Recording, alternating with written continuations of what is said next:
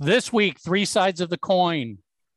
The Kiss Army heads are exploding with what is revealed from this week's guest who toured Japan as a reporter with Kiss in 1977. And this was a quote direct from Bill Aucoin. Bill Aucoin's at dinner and basically says, quote, fact is, this is the last hurrah for the band. After the Pacific tour and Canada, we record one more album and then the band's finished. This is Three Sides of the Coin, talking all things Kiss. I want to rock and roll all night. You're listening to Three Sides of the Coin. Are you looking for official Three Sides of the Coin merchandise? T shirts, hoodies, and more? Visit shop3sidesofthecoin.com. We ship worldwide. Everybody, welcome back to another episode of Three Sides of the Coin. You got four sides today because this was an extra special guest that Lisa decided to join us. I was a little late, but sorry. Ah, only a couple minutes. Um, Better late And- than never. better late than Amen. never. It's always worth the wait for Lisa. Uh, anything Kiss news wise that we got to talk about? No? Yes, Oh, West yeah. Palm West, Beach. West Palm Beach show's been rescheduled. Head over to Mhm. kissonline.com for that new date. I will see you there. Liz and I are already planning on going down there. So But other, That's other than Kiss that, Cruise. Kiss Cruise. Kiss Cruise. Kiss Cruise. Was yeah. there like a hundred, hundred? As we're recording this, I think there's a 100 rooms left. Yeah. I So heard- here's here's my issue, everybody. And as I have a little, I have a date for it, but I have a bad feeling about it. I have a very bad feeling. My Why? date is because I don't think I'm going to make it. My Kiss Cruise date is. Uh, Oh, your your booking your time is oh your date to book. I thought you were and- talking about the date to go on the cruise with No, you. I know when the date on the cruise is. No, it says there are less than 100 cabins available, blah, blah, blah, blah, blah. 3 9. So tomorrow, is it the 8th? Today's Yes, the it's eighth. th- Today's the eighth. at 11 a.m. I think you'll make it. You I should be gonna I good. don't know. Because You might you might get a basement room, but I- I'll be in hold on, I, I, Lisa. All kidding aside, I will tell you, just because this is, you know, I've been on every one of them. If yours is what at nine? You said tomorrow morning, 11 tomorrow morning. eleven tomorrow morning. If you don't, you're so close that if you don't get one, usually there's a fair amount, at least a dozen or two cancellations every year. Yeah, You're but going to be all so myself. It's going to cost me $6,000 just for me. You know, I mean, I, I'm going to be all by myself. you're not rooming You- with Mark. No, because I didn't get asked. Wow. Ah, You dropped the ball on that one. Kevin. oh, Oh, Mark. boy. Oh, boy. I would go. I would go Well, we'll you, save Lisa. this I for just- three sides after dark. Come on. Yeah, I, Lisa, I would go with you, but I just. I, one was It's plenty. LA. It's the last one, Tommy. That's- Well, and it is Buck It's Cherry. Buck Cherry. It's Yeah. Stryper. Cherry. I'm pumped, man. I'm pumped. I got the okay from the kids. The kids said, it's okay, mom. You don't have to trick or treat with us anymore. There you go. Get out of here, mom. Because I had go- guilt. I was guilty for 10 years. I felt really bad, you know? There you go. So anyway, yeah, Kiss Cruise. I'm excited. I just I'm I am a little bit nervous though. You'll get in. Of course, you'll get in, Lisa. You're Lisa from Three Sides. Boom. Boom. Hey, Bruce is going to be on the on the boat. You can stow away in his room. I There you go. I can share it with him and Lisa. There you go. There you go. Like I just sleep on the in the shower. I'll sleep in the shower. I'm still gonna share. Listen, Lisa, if whatever happens that you can't get on, I bet if we just put out the word to three sides of the coin that Lisa needs to sleep need with a somebody on the cruise, there's going to be plenty of offers. Yeah. I'll be in the bait. Like right now, all that's left is like like you're, you're in the bottom and you're like in a like 90 foot like square foot room. I'll just be like this in the corner. I will tell you, Lisa, from from from experience, you spend very little time Oh, I in your know. room. I know. So Yeah, I you're know. going in there just to collapse to sleep, and that's it. So, But I don't want to be like sleeping on the concrete, you know. uh, well, there is no concrete, Lisa. It's a boat. I, but there's op- I know that. You can you. sleep on a mean, chase lounge the around the pool. Do, what? Sleep on a lounge chair up by the pool. Yeah. Oh yeah, that's real nice. Yeah. Sleep in the bliss lounge. Lord knows I've seen enough people. Yeah, I was going to say you wouldn't be the first. no doubt. So we'll see what happens. We'll see. Next week, I'll I'll give you let everyone know what happens, if I made it on the cruise or not, or if I if I got. I think you're gonna. I think you're gonna make it on, Lisa. We'll, we're going to And- get Lisa on the cruise one way or another. And we're gonna have some fun. Uh, uh. Um, all right. So other than the cruise and West Palm Beach, I don't think there's any other Kiss news right now that's happening, other than what's going to be revealed in this week's interview. So That's Kiss news. we have Elise Krentzel, author of a brand new book, Under My Skin Drama, Trauma, and Rock and Roll, joining us. And you might be asking, why would I care? Because she was one of the journalists that Kiss flew to Japan in 1977 on the Kiss. Kiss Clipper. And she spent the entire Japan tour reporting on the Kiss tour. And there's one huge bombshell, head exploding bombshell that she reveals in her book that we talk about. Don't miss it. You don't want to miss this one. Don't you dare. Otherwise, you're going to miss another little piece of history that we reveal. Um, let it roll, and we'll see you at the end. Do you have something to say? Leave a voicemail or send us a text message. Call 320 515 4771. Every month, more than 50,000 musicians, industry professionals, and rock, hard rock, heavy metal, and Kiss fans from around the world listen and engage with the Three Sides of the Coin podcast. If you have a new release or a product or service and would like to reach this audience, get in touch with Michael to discuss sponsorship opportunities. Visit three sides of the coin.com. Three sides of the coin. I cannot tell you how excited we are to sit down right now with author, journalist Elise Krentzel. And and before we go any further, Elise has a brand new book that was released the day we're recording this, which is March 8th, but it'll be out a week by the time you're listening to this. The book is called Under My Skin Drama, Trauma, and Rock and Roll. Um, and there's a definite Kiss connection to this discussion. Elise, thank you for joining us. Hey, thank you for being here. so, I, I, I, I just wanted to say I, I enjoyed your drama and trauma just as much as I uh, enjoyed the kiss part. So hopefully everybody goes out and gets the book and, uh, Well, and uh, enjoys all reading that. it. too. Like that was quick. well, we, you know, when we heard that you were, and this is the lead into everybody who's listening and watching, Elise was a journalist invited by Kiss to fly to Japan in 1977 aboard the Kiss Clipper. And you spent what, over almost three weeks there Yes.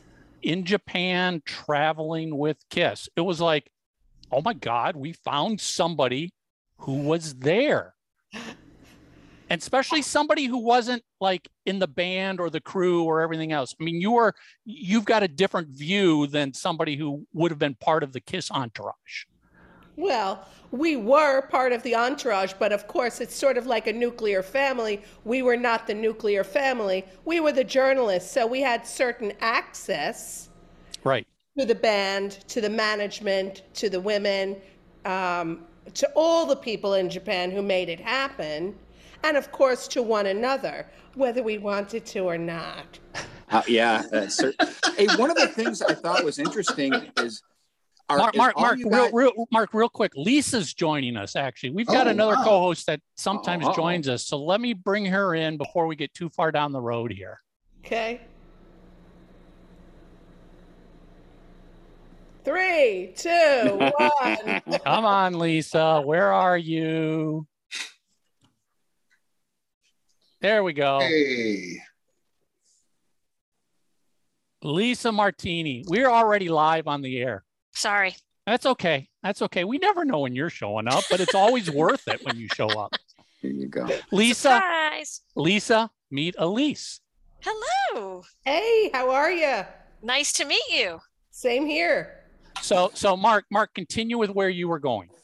Well, Elise, I, I thought it was very interesting. I thought it was cool. You you referred to all the correspondents, all, all the journalists, as the Kiss Army. It, it's it's like your, uh, I guess that was like uh, almost uh, what do you call it? The the name for all the what do you call it? The the ah, Christ, I can't think of the name. I'm totally gapping. Um, the itinerary, everything it was Right. everything was Kiss Army. I just thought that was unique and kind of cool. It kind of when you were saying Kiss Army, I always think of the fans. So as I was reading the book, I'm like, oh, that's that was like your title, or you know, you guys. It said Kiss Army be here, Kiss Army be there, or whatever.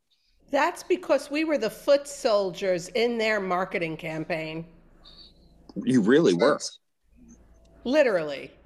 So, so, so, Elise, let's let's go back to. I mean, the whole way you got involved in the invited to the Kiss trip was interesting in that you were 19 years old in New York City, and you got a call from Kiss's PR company, Right. and you said, "No, I don't want to go." I was a snot nose with a know it all attitude.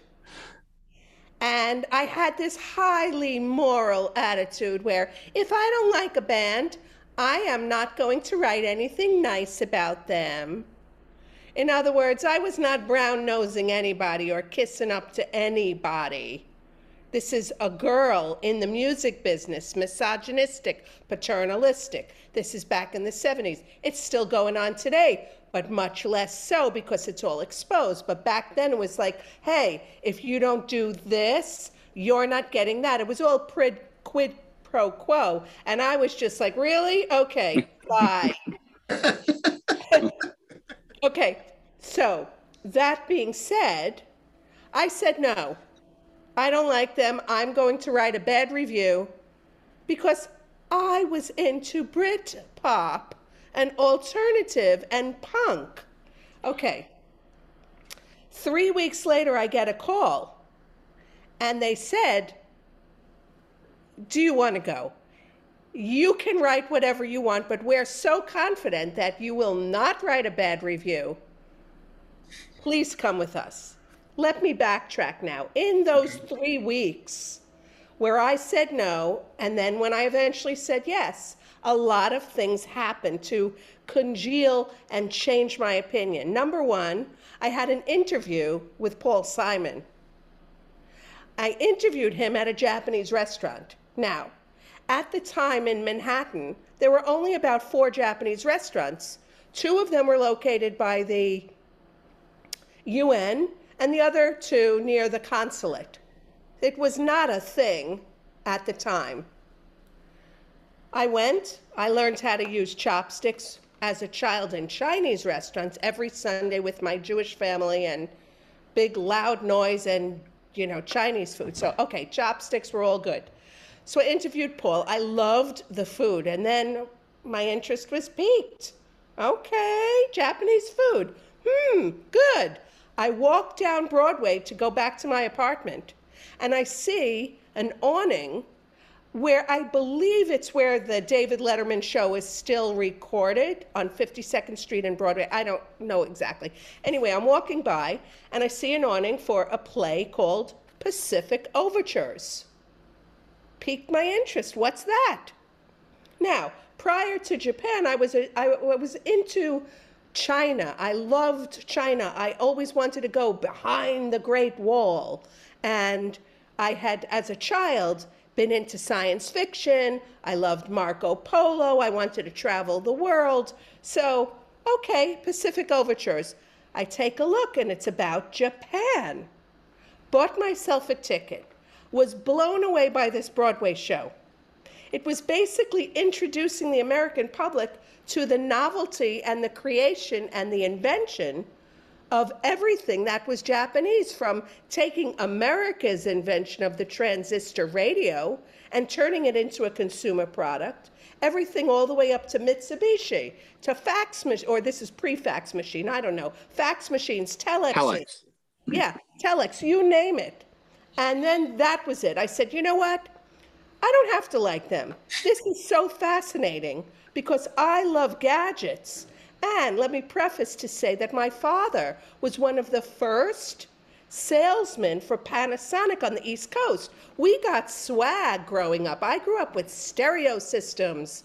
You know, before that, you know, 3 3M 8 track tapes. And I used to be with my dad. He was a jazz aficionado. He had 3,000 LPs, 78s, RPMs, 45s. So music was part of our life. So I said, What can I lose? Pacific Overtures, Japanese food, kiss. Eh, I'll go. It was an all expense. I'm assuming it was all expense paid trip. You didn't have to pay anything. Not a dime. From the moment they picked us up in the limo from our apartment to the airport, not a dime. But before you go any further, though, I want for for timeline sake for our younger listeners that may not have known the music scene in New York City at the time. When you say you were into punk and new wave, the different stuff you were saying, give us a few band names just from a reference standpoint so people get it. Okay, so at that time it was the Sex Pistols. It was uh, Elvis Costello, not really exactly punk, the Ramones, the New York Dolls. So you went to CBGB's? All the time. And the oh, Mud wonderful. Club. And the Mud Club. Okay, I remember the Mud Club. Yes. Yeah. Very cool. Yeah. Mm-hmm. Now, yeah, now, I, I, oh, I was going to say, I want one more thing because one thing that uh, our co-host Lisa is great at. I, I, believe you mentioned the dollar amount in the book, or I think you did, about how much U.S. cash did Kiss spend per per um, uh, uh, journalist, if you guess. I really don't know, and I'm not even sure. I don't remember if it was in the book. I know this: they took ten tons of equipment, tons. Okay, but imagine you're flying first class. They rented that Pan Am 707 for themselves. I'm guessing, and this is 1977, it had to be at least 10K per person. That that that's what you said in the book. It's in the book. Uh, that's oh, where I got that. So Lisa, my dear, can you do 10,000 US now? How much was that in in 1977? No, no, no. The 10,000 1977. How much is that? Or that now? Excuse me. Yes, yeah. that's what I meant. Yeah. So, so while okay. Lisa's working Hold on, on that, while I calculate that. Yes. Please. So, so Elise, real quick. So prior to these this phone call, you you were aware of Kiss. Had you heard Kiss? Have you had you seen them? Sure. Yes, I had. I had seen them. I was as, aware as, of them. As as what? As just you were at a at a show and that at was a show. At a show because I, I, I was published basically at 16, 17. So I was already living in the city. I had my own apartment and I had a strategy of how could I get known and to get into these concerts, right, for free. As a journalist, you would get into concerts for free. You would get LPs in the mail. They would send you tickets. They would invite you to backstage parties.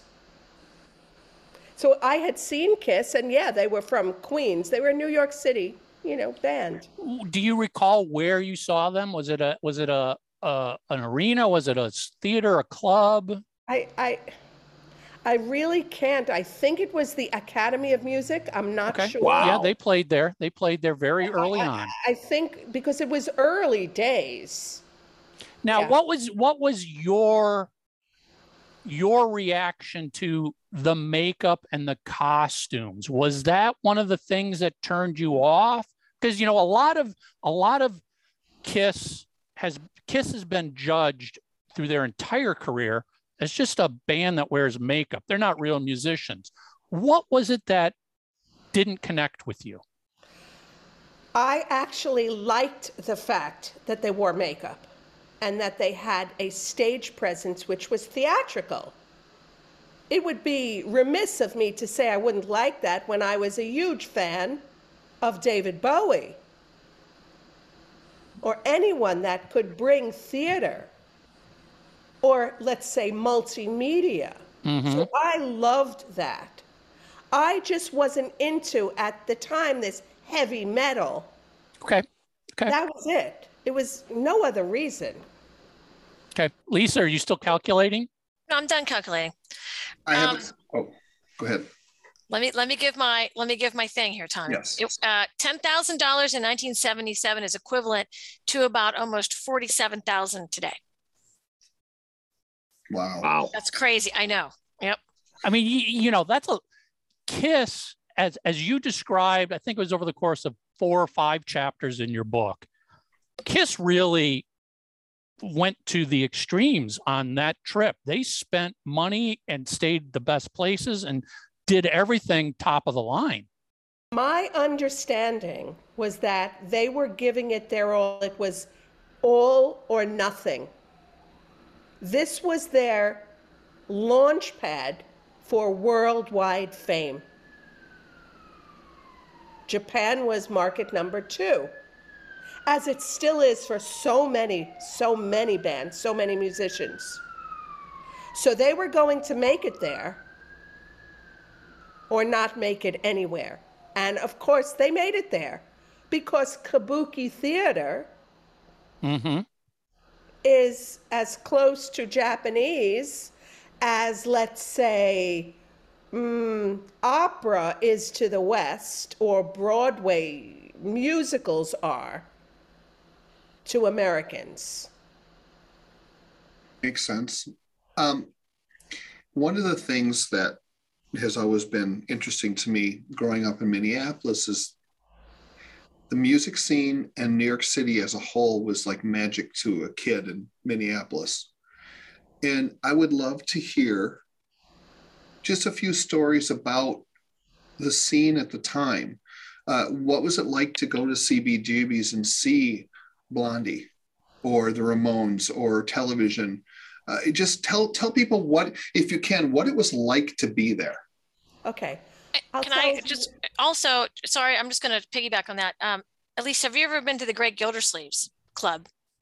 A couple of times. A couple, I mean, Okay. it, it's been decades. I don't really remember it, but I was at my father's place in Roslyn, which is a Long Island club. That's where I saw Bruce Springsteen and the East Street Band before he was ever known.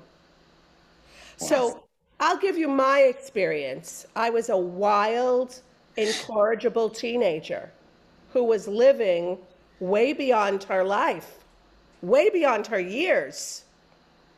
And I would go to every single show. I was at Max's Kansas City. I was into Mott the Hoople. I was into, pardon me, David Bowie, Nick Lowe, Elvis Costello, and all those kind of bands and people. And I met a couple of groupies who would help me get interviews with the people that I didn't get interviews as a journalist. So I wasn't a groupie. Ex- spoiler alert read my book see something that happens on the Kiss tour. Um, Yeah. and so, what was it like? It was, I was thrilled.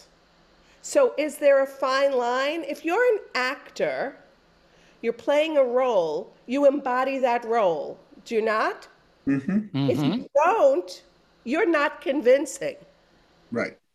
I embodied the role as this rock journalist to the T.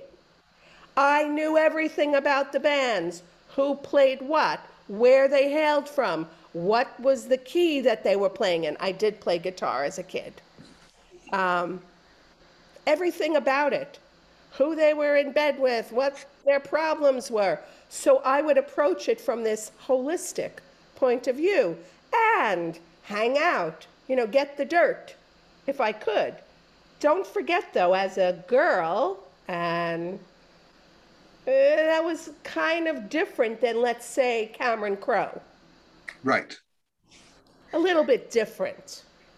But when you went, like, could you tell when a newer band uh, was making such an impression that you could say, "Gosh, I think they're going to go somewhere"? Yes. Like, did the Ramones have bigger audiences at CBGBs than the Talking Heads, or So the answer to that, Tommy, is yes. I had the talent where I could have been an A and R person. I could pick the hits. I knew what was coming down the pipeline. And in fact, I used that talent in Japan, but that's book two. It's late in the book. Late in the book. Hey, I got a, I got a question too because I you you hit on one of my favorite bands. I'm a big Mott Hoople Ian Hunter fan, and I, I was kind of surprised when I was reading your book because when you did mention them, and and then because a little bit later is when you said you kind of didn't like Kiss too much musically. I always thought like songs like "Walking," you know, with the mountain and stuff. That's kind of in the Kiss range. I mean, they were a stomping rocking band too, and you could Yeah. almost say the same thing. You know, the Dolls and Kiss shared a little lineage too with that sort of you know more upbeat more aggressive music. I, I was that's the thing i thought was kind of a bit of a dichotomy of what you said. You're like you enjoyed the theatrics of it. And as you know mott was very theatrical as well. I, I just i thought that was weird. You know I, was- I was wondering if you just maybe saw kiss as a flash in the pan where you know mott built slowly. Yeah, Um, I, I, it's hard to say now, honestly. I, it's really hard to say. Maybe.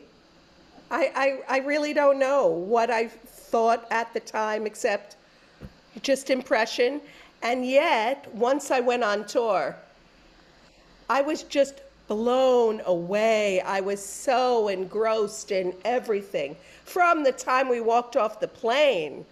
Oh my goodness, with 5,000 screaming Kiss fans. And it, it was just, it, it was awesome. We ourselves were, were treated with such high regard and respect as journalists. And later I came to understand that in Japan, teachers and journalists are highly respected. So, I wanted to get a little bit of, on the dirt on this, and I don't mean in a bad, bad way, but you're as soon as you get on the plane, you're getting on the plane. I again, you know, love that the story of you getting on the plane. Your observations on Lydia and, and, and- could you expand on it? Because I was hoping you were going to expand on it and the on the plane, and I don't mean this in a bad way, but you you kind of oh gosh, uh, what's the? I'm trying to think of a good way to to to, I to was talk a about. snoot. I was a snob. I was a snob. And so I heard them and accents, and it's probably because when I was 16, I was granted the lovely trip to Europe Yes. by my by my dad and stepmom, and I came back sophisticated. the, the reason I say that, Elise, is because you're you're a New York girl too, as they were. So I'm not a borough. No, no, I'm not. So, okay, so I differentiated myself because I felt I graduated from the boroughs. Little bit different. I was born in the Bronx, raised in the better borough of Queens. And I think there is, this is probably, I don't know if it's economic because we were all middle class. So it's not economic, it's probably education. I just felt, hmm, well, mm, okay. Um, in the same way, look, people, I have short nails. I've always had short nails. I have short hair. I've always had short hair. Never had those long nails. No offense to anybody that likes that. Go ahead, be my guest. Except for me, it was just, I was more logical. Like, how could you work with that? How could you type with that? How could you pick things up? No, you have to use nubs. It, it, that kind of thinking. So did you ever have? Did you ever? Did you ever talk to to the wives at all, or was you? Did you just mm. never get beyond the observation? Sort Never of? got beyond the observation. They they were engrossed. They were speaking to themselves. We overheard it. We were not allowed to really interact too much on That's the that's what I was getting at because the band you said was in the upstairs part of the plane, and that's what I'd really like you to, to get into the some of the specifics of.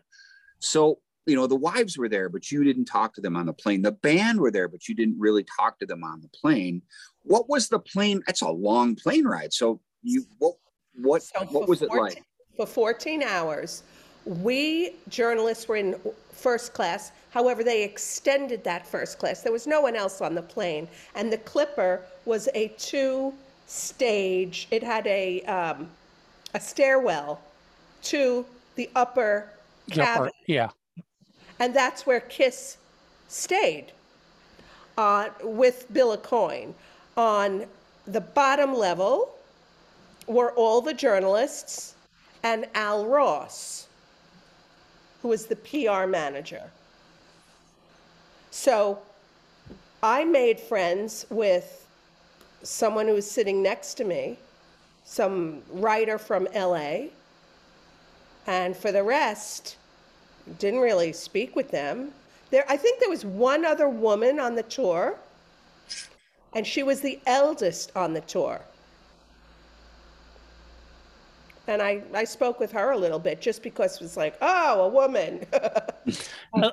Elise, so at, at this point in time, Kiss was deep into the mystique of never seeing them without their makeup. Correct. So Correct. had you prior to this ever seen them without makeup? No, So was Nobody was there any little did you have any little bit of curiosity or like is that really them? Is that what they look like with no makeup on? of course, because I even tried to sneak up to see them, but I couldn't get up.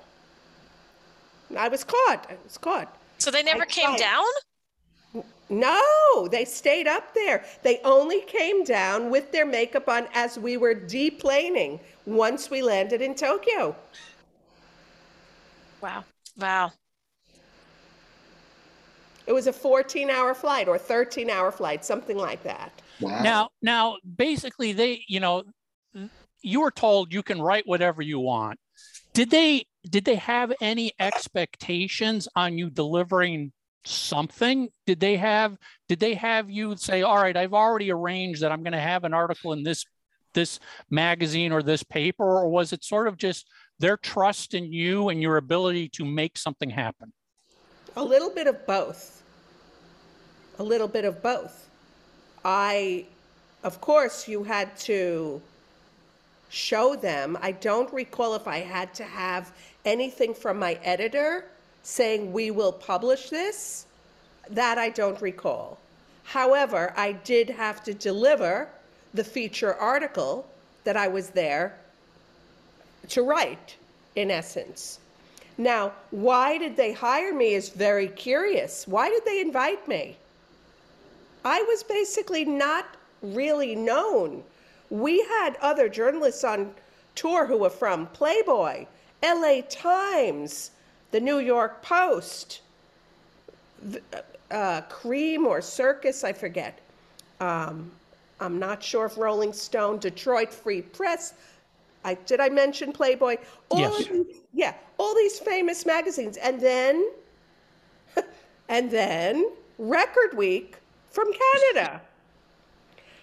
So I was kind of shocked. Why did they invite me? But not really shocked because I had a strategy. As an unknown journalist who was not yet 19, how was I going to compete? Well, I did write for Circus Magazine, yet as a freelancer, there's no guarantee you're going to be on the masthead and be in these magazines every single week. So my strategy was to become the New York correspondent for Canadian and British consumer and trade journals. Record Week was a magazine, newspaper, that was for the trade in Canada. Well, Japan, uh, Kiss's tour after Japan was Canada, so they needed the publicity. There you go. It was a five page magazine. And while I was in Japan, Music Life, the number one rock magazine, gave me the plum assignment of writing a diary, the Kiss diary, while I was on tour. Yeah, Music Life is one of those magazines Kiss fans are very familiar with. They did some amazing specials on on Kiss during the 70s. Yep. Um, all right, so so you're on the plane and you you you're you're describing the descent into Tokyo and the um disembarking from the plane. It's like two phases. Like the band has to go out a separate door ahead of you guys, then you guys follow up. But what what struck me was almost the military precision that this whole event was orchestrated of like you just step here go here don't look back don't ask questions get in this car i mean and and as you described it then i could see why there's 5000 screaming Exactly. fans that are just mobbing you guys Correct, correct. And the Japanese are very precision like, very organized. So it went off without a hitch. Still, we were guided by the PR manager go follow this. And I guess there were Japanese people to part of record company or whatever greeters there to guide us into the limousines that we were led into, which then led us to the hotel. I, you know, it's just we love to say on this show, timeline is everything. And putting yourself back in 1977, as you described it, this was like a head of state convoy. It wasn't just a couple limos and a van. This was a fleet. Uh, Yes, a fleet with KISS flags, just like a, a, a, political convoy.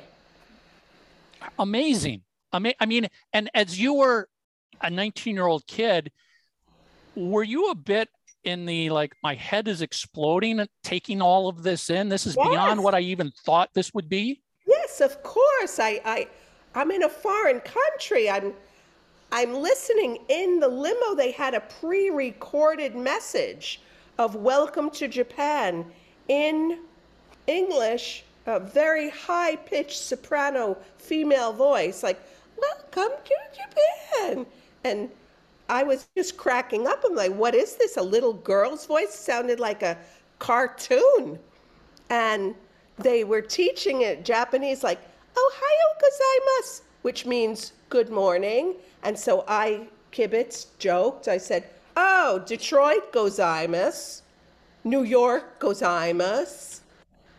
You know, and my friend, my buddy on the tour, uh, who I met on the plane from LA, he was cracking up with me, but the rest of the journalists were like, Ugh, yeah, please.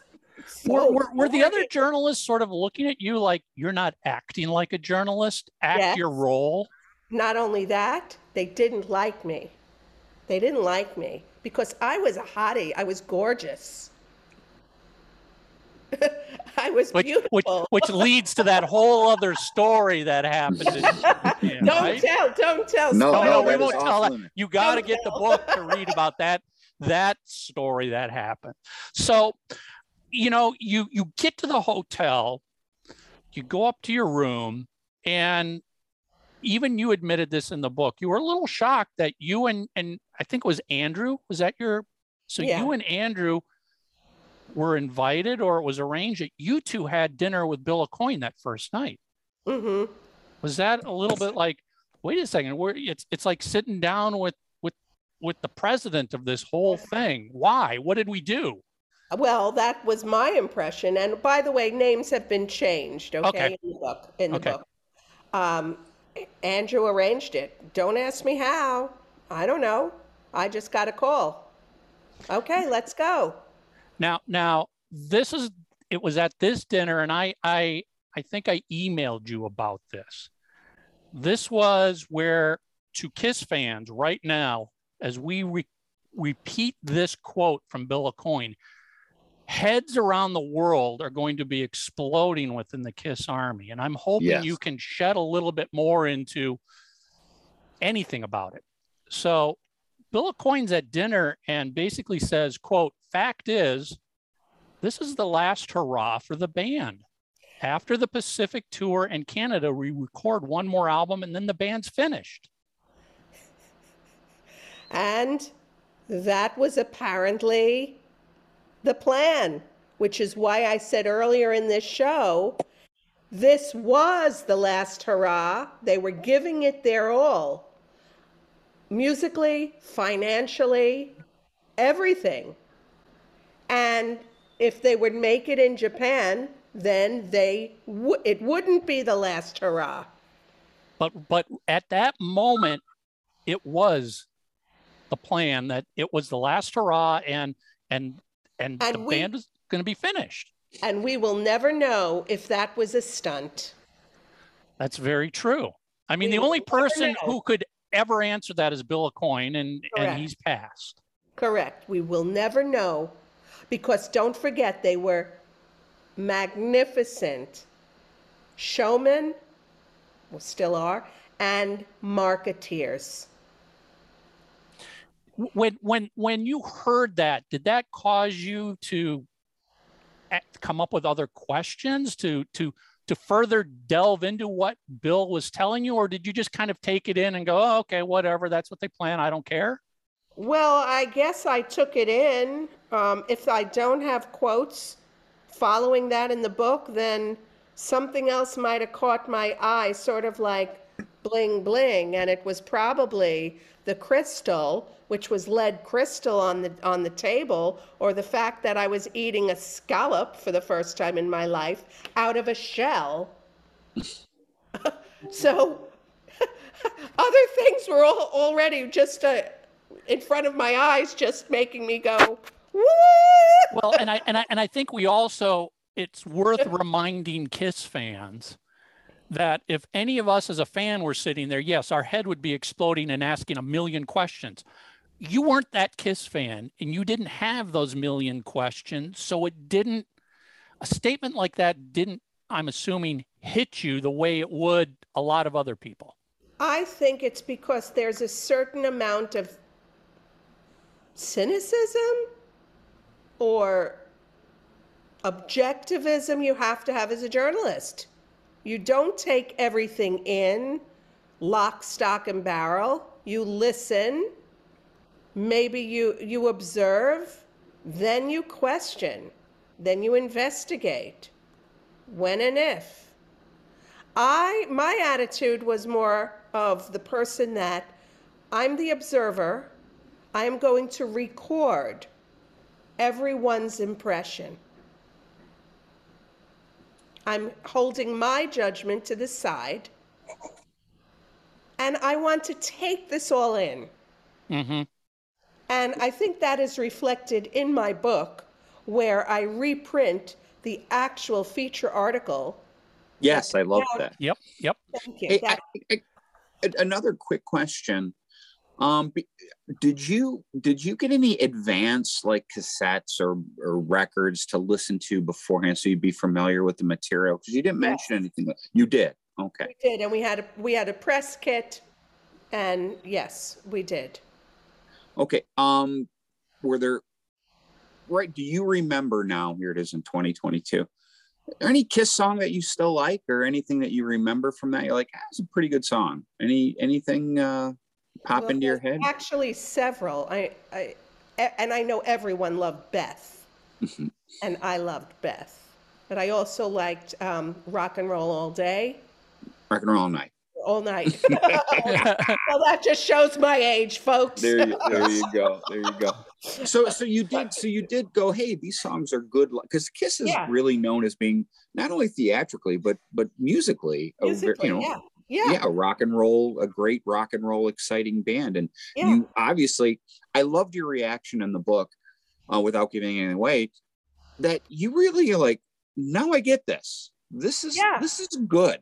This is right, right. I was a convert. that And- was the best part because again, you came from like that bar, but you admit it, a bar snobby thing, and you're like, hey, hey, there's something to this. Yes, you know, What yes. what was it that sh- give us like what was it that really changed things for you with that? Because you went in not liking it.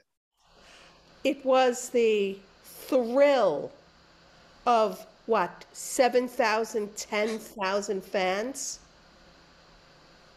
The thrill. I saw the Beatles when I, at Shea Stadium Oh, cool.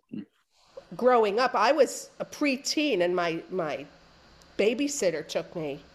So, this is a big statement, folks. And I wrote it in the book. In Japan, Kiss was bigger than the Beatles, and that's how I felt. I had this adrenaline rush.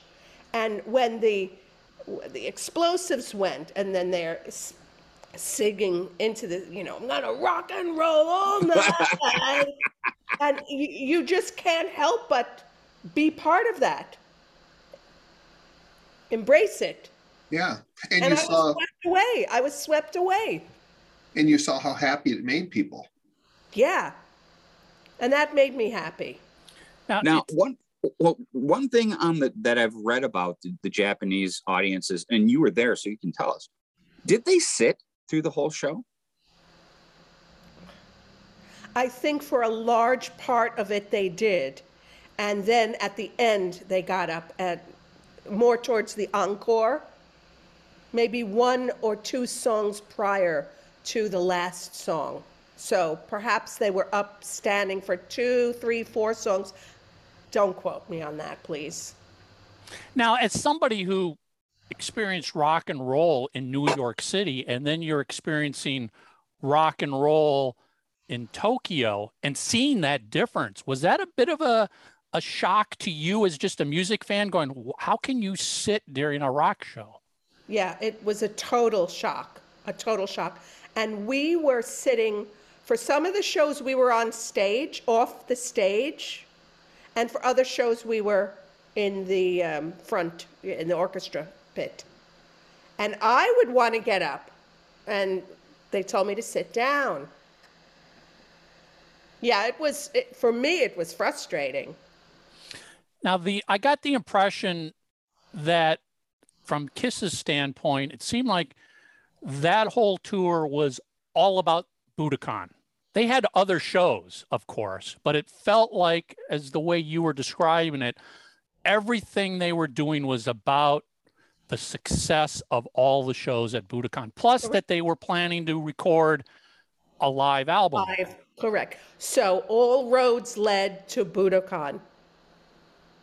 That is correct. and and that that in itself goes back to what a it felt like a masterful military strategy of you know troop movements of like here's our ultimate goal we're ending here and I, and they did they hit their goal Correct. And this is in no small part due to their partners in Japan.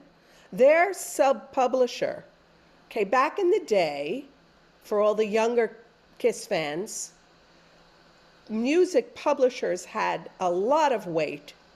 It's very different today.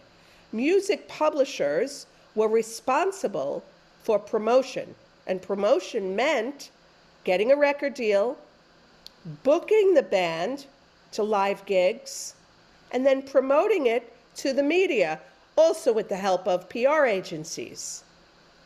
Kiss's sub publisher, Shinko Music, they owned magazines, Music Life. They owned rec- recording studios. They had connections to everyone in the business. So this was all planned. This was a master blueprint, if you will, between the Japanese and Kiss's management. It, it, just yes it felt reading it was just like what an incredible strategy that was planned out and actually succeeded i mean the fact Yeah. that it succeeded is is even more fascinating than just the planning because so much can go wrong True. And yet, the Japanese are that detailed in what they do. They leave very little room for mistakes.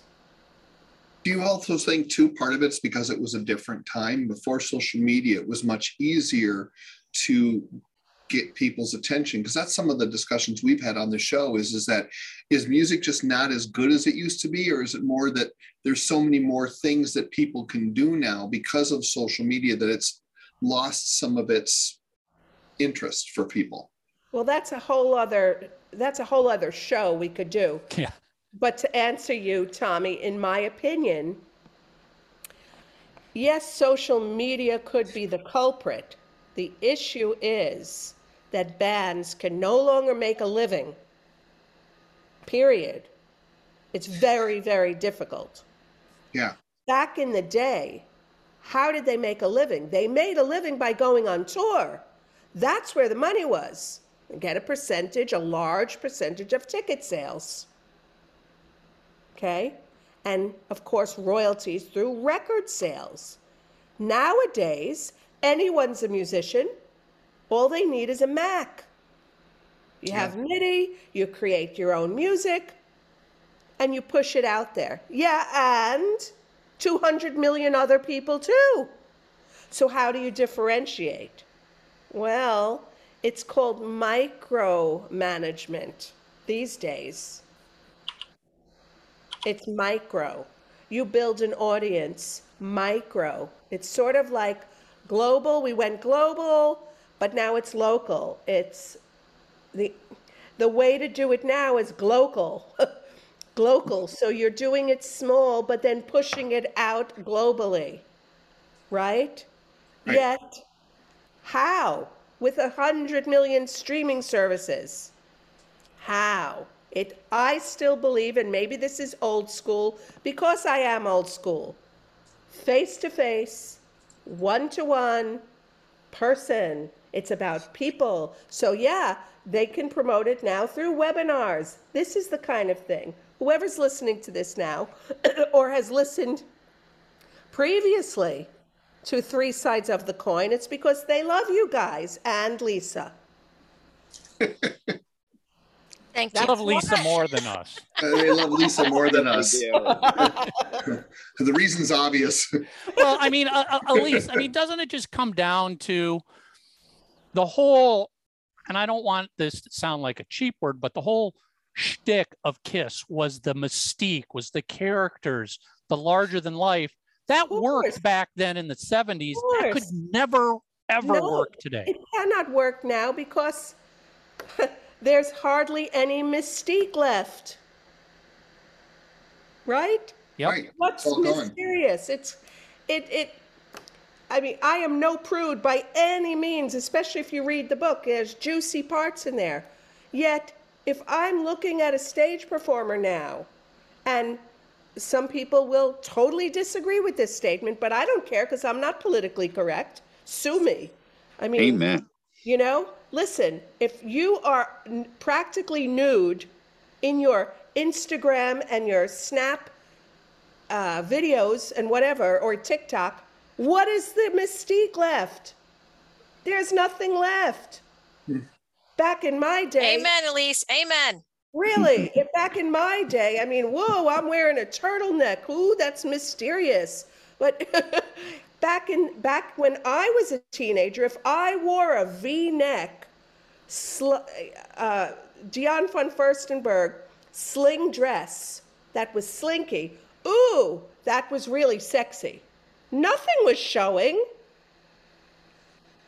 Now everything is showing. If I see, I don't even want to mention the names. It's just like, excuse me, I don't know the difference between soft porn and what you're doing. Well, I mean, it's sort of like what, what, what are you trying to promote? Your music or your body? Exactly. Thank you. That's what I mean. So, that- so uh, Elise, you, you know, and, and we could definitely have some follow-ups here because we're already at about an hour and 15 minutes. Oh, But I'm I think if I went off tangent. no, no, no, No, this has it's been good. fascinating. I really want to kind of have the wrap up.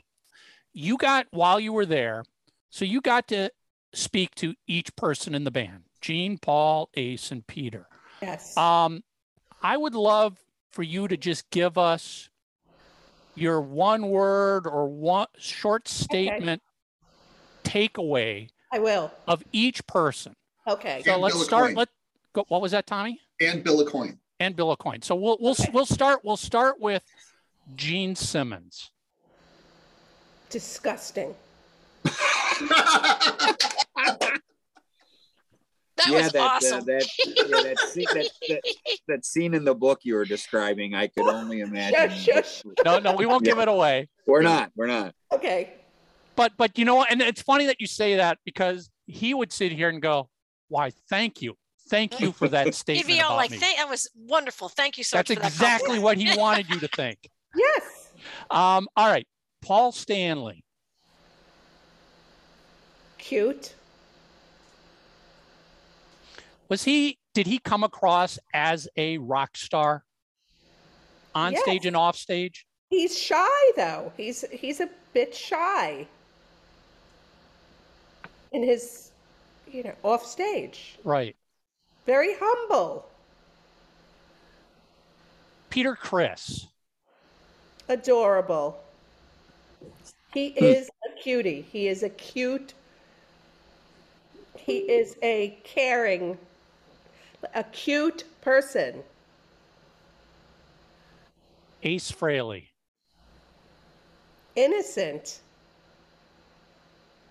I don't know if I've ever heard Ace described Yeah. as innocent. Yeah, that was that was the biggest shocker out of all of them. Why would you say innocent? Why? I felt at that time, okay? Not, I don't know about who he is today. At that time, he he appreciated everything that was going on in his life. He was amazed at the success. So in that way, sort of innocent. Well, so so that leads. So before we go to the last person, Bill, I want to, as as a whole of Gene, Paul, Peter, and Ace, were they kind of like kids in a candy store, starstruck?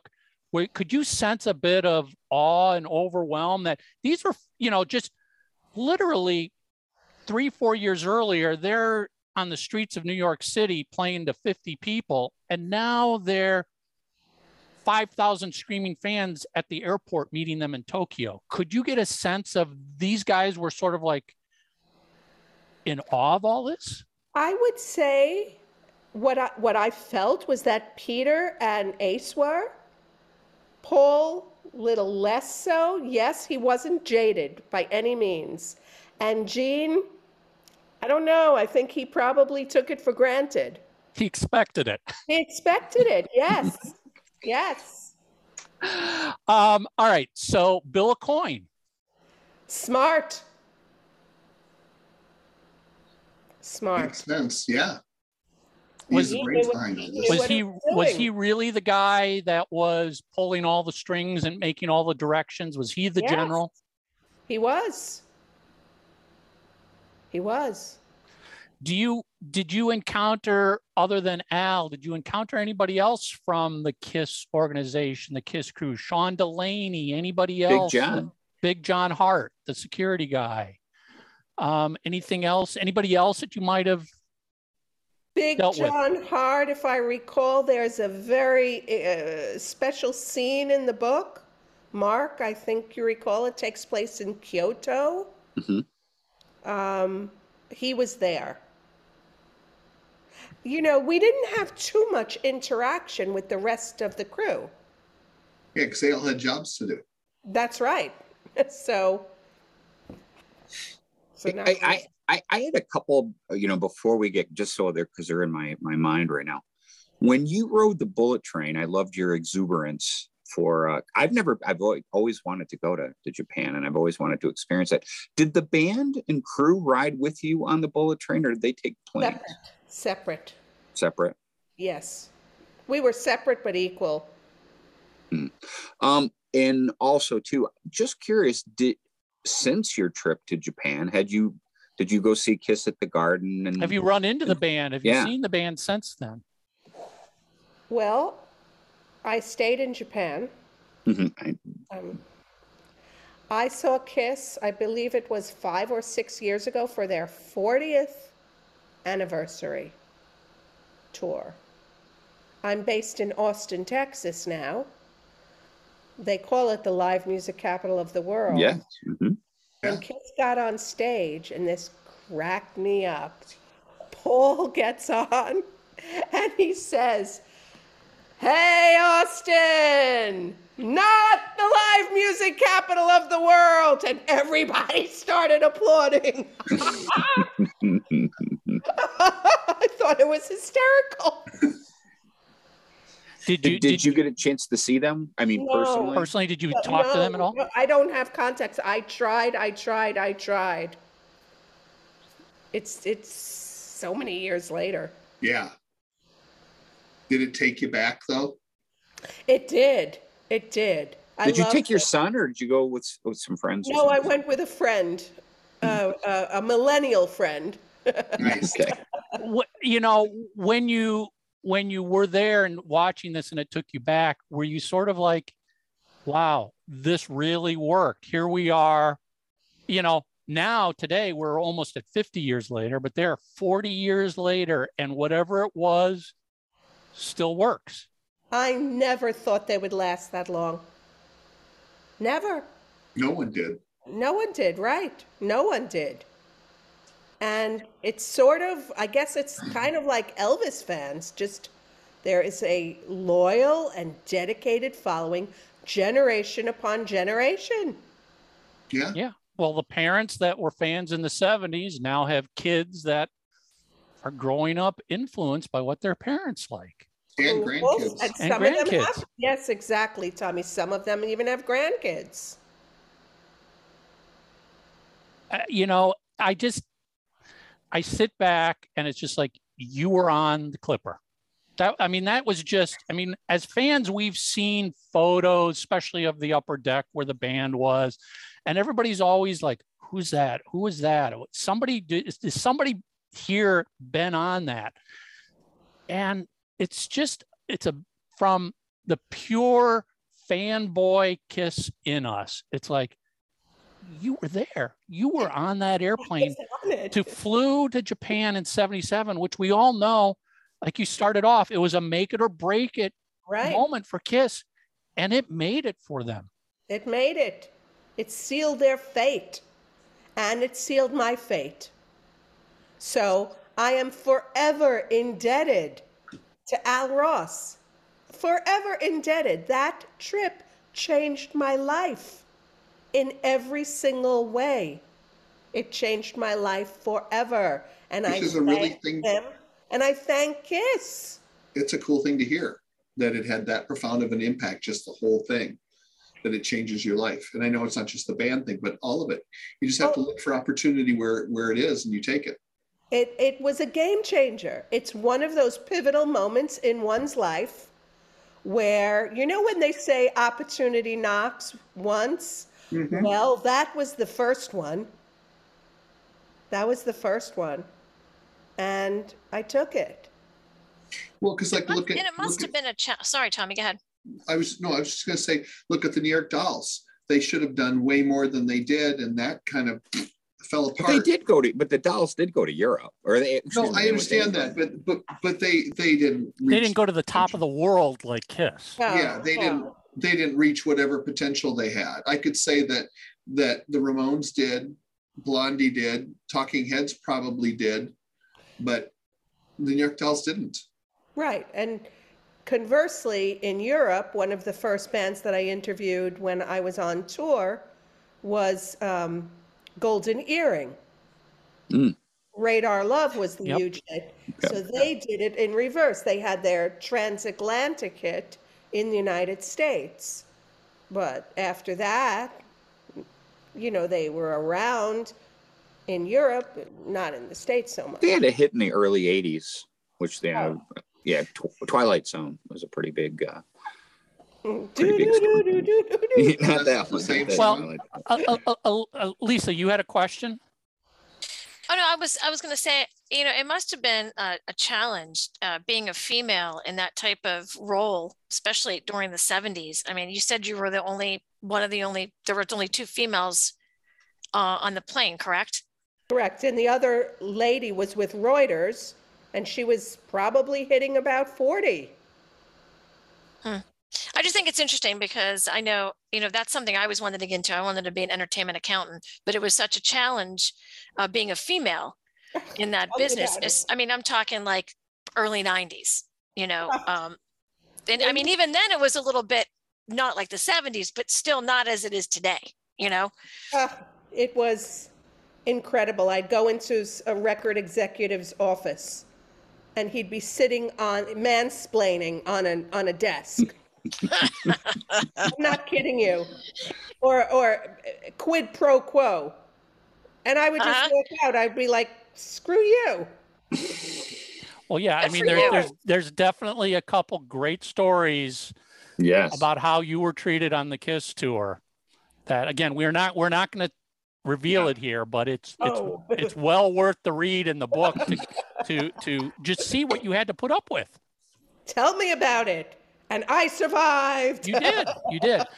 Elise, um, where can everybody get this book? Okay. Under My Skin Drama, Trauma, and Rock and Roll is on Amazon. Or you could go to this URL tinyurl.com forward slash UMS book. Or just go to Amazon. Yeah. The easiest. And if you would like to follow me, I have a occasional newsletter, like when I have something to say. And it's just my name. It's www.elisekrentzel.com. Sign up for it. And we'll have all of these links in the show notes as well Okay. for for making it very easy for everybody. Um, y- yeah, I mean, every Kiss fan needs to to get the book.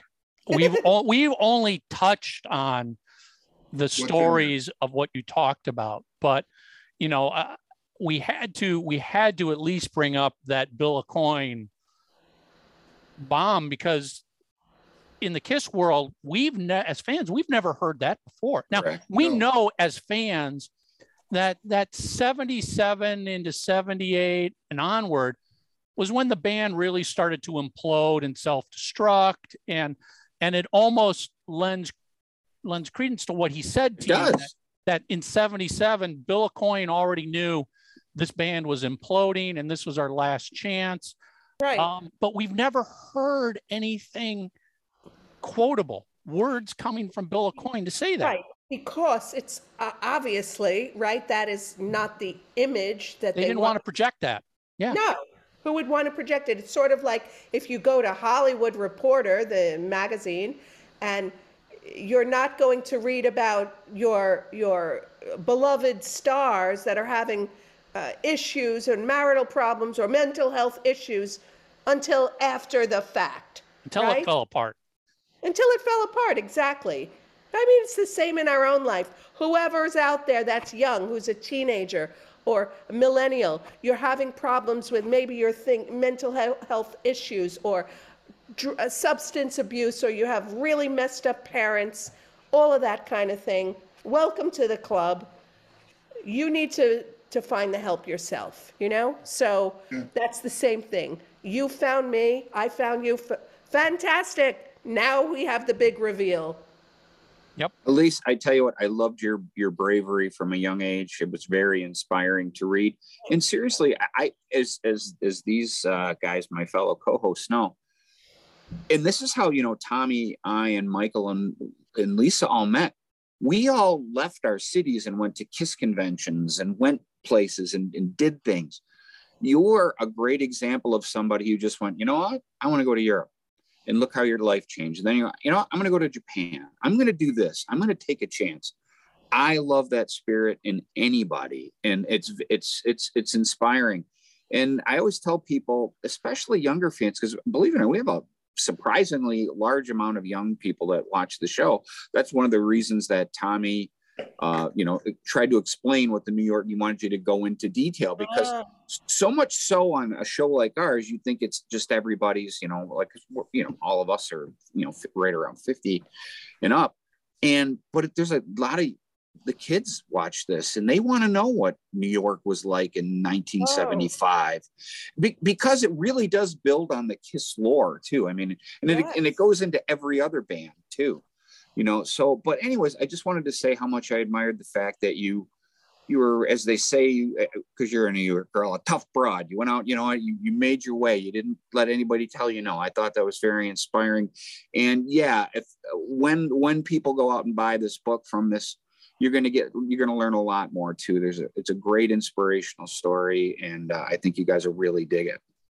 thank you so and, much and let me just add you got one of the coolest group photos with kiss Yes. yeah Ah, okay that so Yeah, that was very cool. Yeah, it's um That was in uh, outside of Kyoto or Kamakura. Uh, that was a wonderful day excursion. Each one of the bat, each each one of the journalists had their own photo taken with Kiss that day. That uh, that that photo is worth the trip to Japan. Totally, totally. So I was gonna say, Elise, uh, you know, we can definitely have a part two and a part three because I'm sure as you start talking more and more in interviews, you're gonna remember more bits and pieces of this. Absolutely fascinating, just fascinating. You you've you've you've made some marks in history that were not there before. Oh, and this is going to be talked about. You watch. This is going to be Oh, yeah. talked about. Yeah. Oh yeah. Yep, yep, for Just wait. sure. So I, I mean, you you are coming.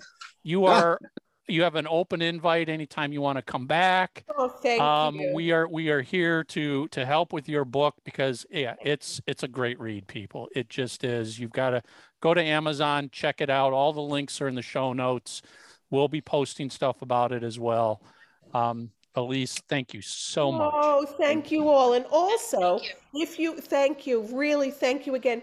wow is that fun? She's just got so much enthusiasm and excitement and just love and passion for it. And we're gonna we're gonna have her back because we went on for another 20 minutes and I was like, God, I wish we would have recorded this too. I know. I know. We could just have a, a general rock and roll podcast episode, Oh not my just God. Well, I kind of would like to do that because I want to talk about the Ramones and some of those other bands. I really do. Well, that could I do too. that could And be there's part also two. that there's also that line that goes into Kiss. I mean, it, Well, yeah, and the New York. if anybody if anybody here in in the Kiss world, I, I I really do think that sort of thing's very educational and worth knowing. Joey Ramone went to early show. I mean, like Coventry shows. You know, he was an early supporter, if you want to say that, of the band. Yeah. I mean, so anyways, what a great guest. Um, that was lots of fun. And let me tell you guys, you're really gonna enjoy the There's book. There's so sure much guys go out more about Kiss in the book than we even began to touch on. Um, but again, I you know I think for homework, you got to talk about that quote from Bill Aucoin.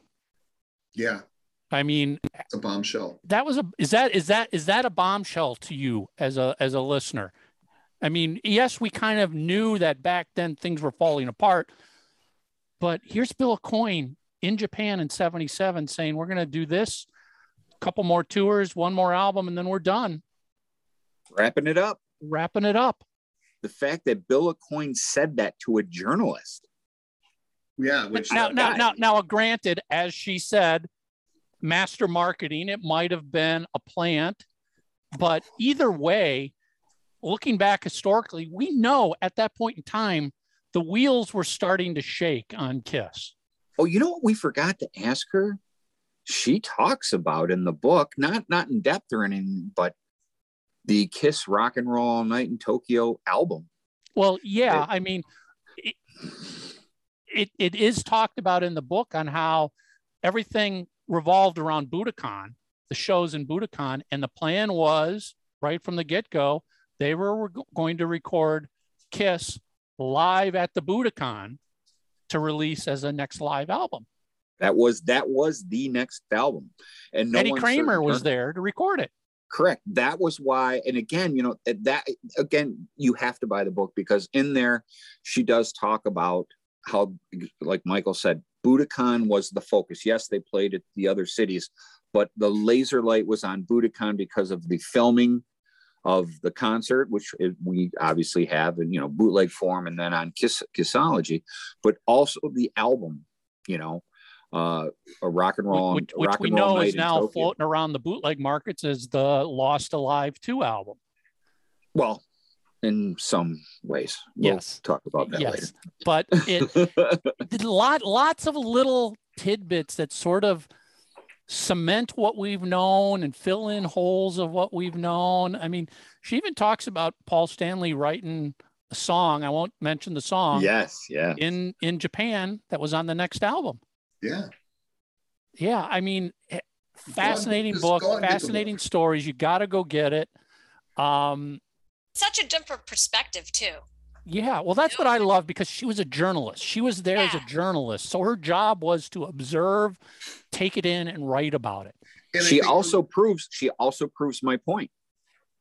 My point has always been that's what rock journalists and people who didn't like Kiss is because they didn't listen to Kiss. Mhm. She is a great example of of if you want to call it my rule, that's it. She took the time to see and listen and she was blown away. And she didn't come in as a fan at all. I love that. Yeah. She almost went into that like, you're going to have to prove to me you, you're going to have to work extra hard to prove to me you're worth my writing about you. Exactly. And like she's a badass too. Mhm. Love it. Love it. it, it fascinating again uh, great book great read great stories. And i you know when when we read this book we were I iming like did you just read this line from bill of coin? And we were like wow bomb head explode. It's like i didn't hear this ever before. Have you nope nope. I mean you know this is the moment where i sit here and go i wish we could get Bill Aucoin on Mm. I wish we could get Bill Aucoin on to talk about that. Yeah. That's just to me, that's Oh, just on. Amazing. It's a dinner bell. No, Oh, Christ, Mark. All right, so you know what your homework is. Go get this book, read the book. Let us know what you think. What did you think about that statement from Bill Aucoin? Had you ever heard this before? Is this news to you? Um, I don't, I don't know what else homework wise. I think that's I pretty good. out- go out and get the book. Yeah, yeah. Yeah. Go get this book. It's and tell us what available now. It is. Mhm. As you're as you're listening, it is out right now. You can get it from Amazon.com. Get the Kindle. Start reading it.